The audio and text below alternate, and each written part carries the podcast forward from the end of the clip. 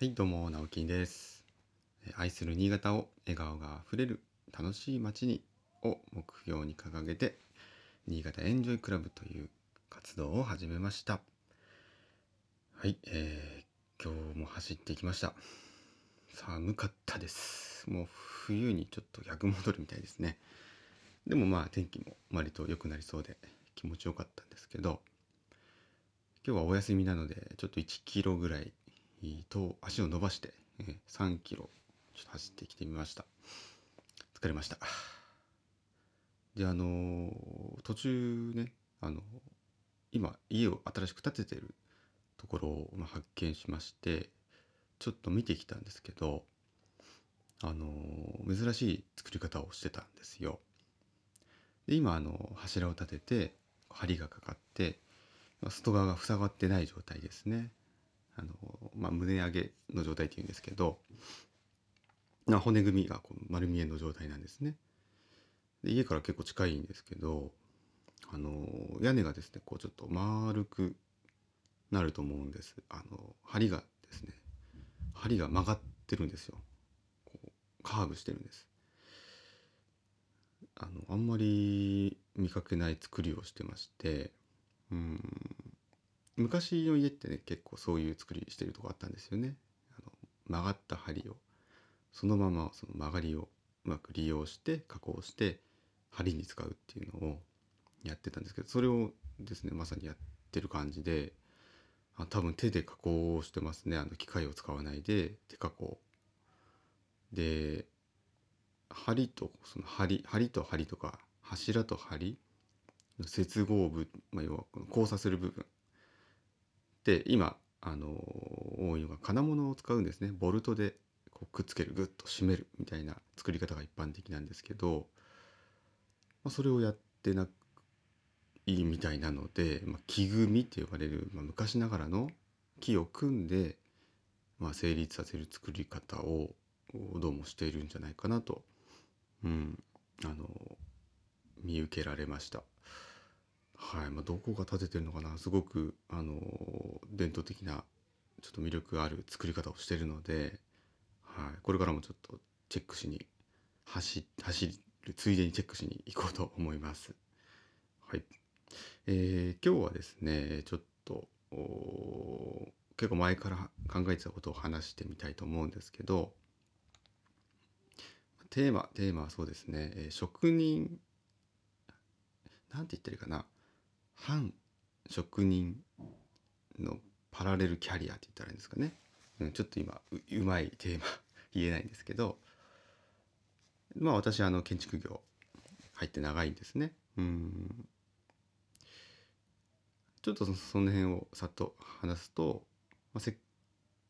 えー設計から入ったんです、えーまあ、専門学校が、まあ、建築の学科に入って、えーまあまあ座学ですよね。設計とか、えー間取りを考えるとかそういったものを学んで、えー二級建築士を、まあ、取得するための勉強をしてきたっていう感じなんですけどで卒業して、えーちっちゃい、あのー工務店みたいなところに、えー就職しまして、まあ、そこではまあ間取り考えたりとかあと図面を描いたり、えー描いた図面をこう材料どんなのを使うかなどんなどれだけ使うかなって積算をしたりとか見積もりをしたり、えまあ、そういうことを、まあえーまあ、社長と奥さんと私の3人のちっちゃい会社だったんで、まあ、社長たちの補佐をしてたという感じなんですけど、えーまあ、その時って、まあ、現場行くこともありましたけど、まあ、職人さんに、えーここどうやって作るんだと言われたりとか、うん、あのそんなことをこう質問に返すとか、うん、別に管理ということもそんなにしてなかったんですけど、まあ、だんだんだんだんあのするようにもなったんですね。その会社にいる時に現場を管理するとか、え工程を管理するっていうのもちょっとこうその方は別にいたんですけど外注先でいたんですけどちょっとずつ、まあ、やり始めたと。でえっ、と7年7年丸7年勤めてえーまあちょっと所有諸諸事情があって辞めることになりまして。でそのタイミングで一度私個人事業であの起業をしてるんですね。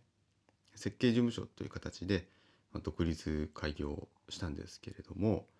えー基本的には、うん、やってる業務変わらなくて、まあ、家を建てたいですよって人から依頼を受けて、えー設計から入ります。で間取り、えー積算見積もりで、えーこれでいきましょうと決まれば、えー今度はそれを、あのちゃんと図面化をして現場分かるように進めると。で現場管理もまあの引き続きですねその外注先の方にはお願いもしてたんですけどより、ま、現場にも行くようになりましたしあとはですね、えー自分であのちょっと塗装工事やってみようかなと。はい。結構ね塗装はねちょこちょこやってたりしたんですね、うん、これはまあ自分でやるかなとか。でそれを割とあのもう塗装工事いからしい塗装みたいな そういうノリで、うん、やり始めたんですね。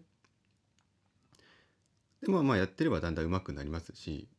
あのまあこれちょっとねごめんなさいあえっ、と自分のことをねなんか言っちゃうのはあれなんですけど割と器用なんですよ昔からあの手先は器用で、えー割と何でもまんべんなくできるタイプなんですね。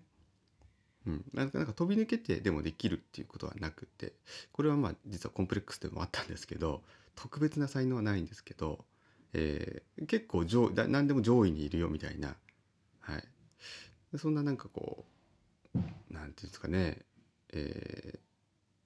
これき器用貧乏っていうんですか、うん。まあ、そんなところもあってちょっと長らくコンプレックスだったんですけど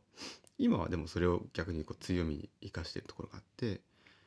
まあ、塗装できるようになりましたよとかあと遮岸工事要はコテを持ってこうあの塗るモルタルを塗るみたいなのもできるようになりましたし、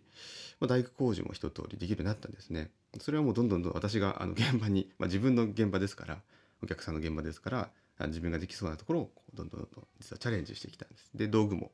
もうめちゃくちゃ増えました。で個人事業もまあ6年やったのかな？6年やって7あ違う6年目に今のそのリフォーム会社をちょっと事業継承しないかという話を、まあ、前々からいただいてたので、えーまあ、友人である幼なじみである山本というものと2人で、まあ、共同経営という形で事業継承したという流れで今3年目ですね。はい、で今リフォームをメインにほとんどや手掛けてるんですけど、まあ、新築やらないわけじゃないんですけどリフォームって本当にそのもう現場仕事結構多いんですよ。職人さんにももちろんお願いするんですけど一緒に行って、まあ、手伝うとかなんなら自分でやるとかっていうこともめちゃくちゃ多いんですね。であの今その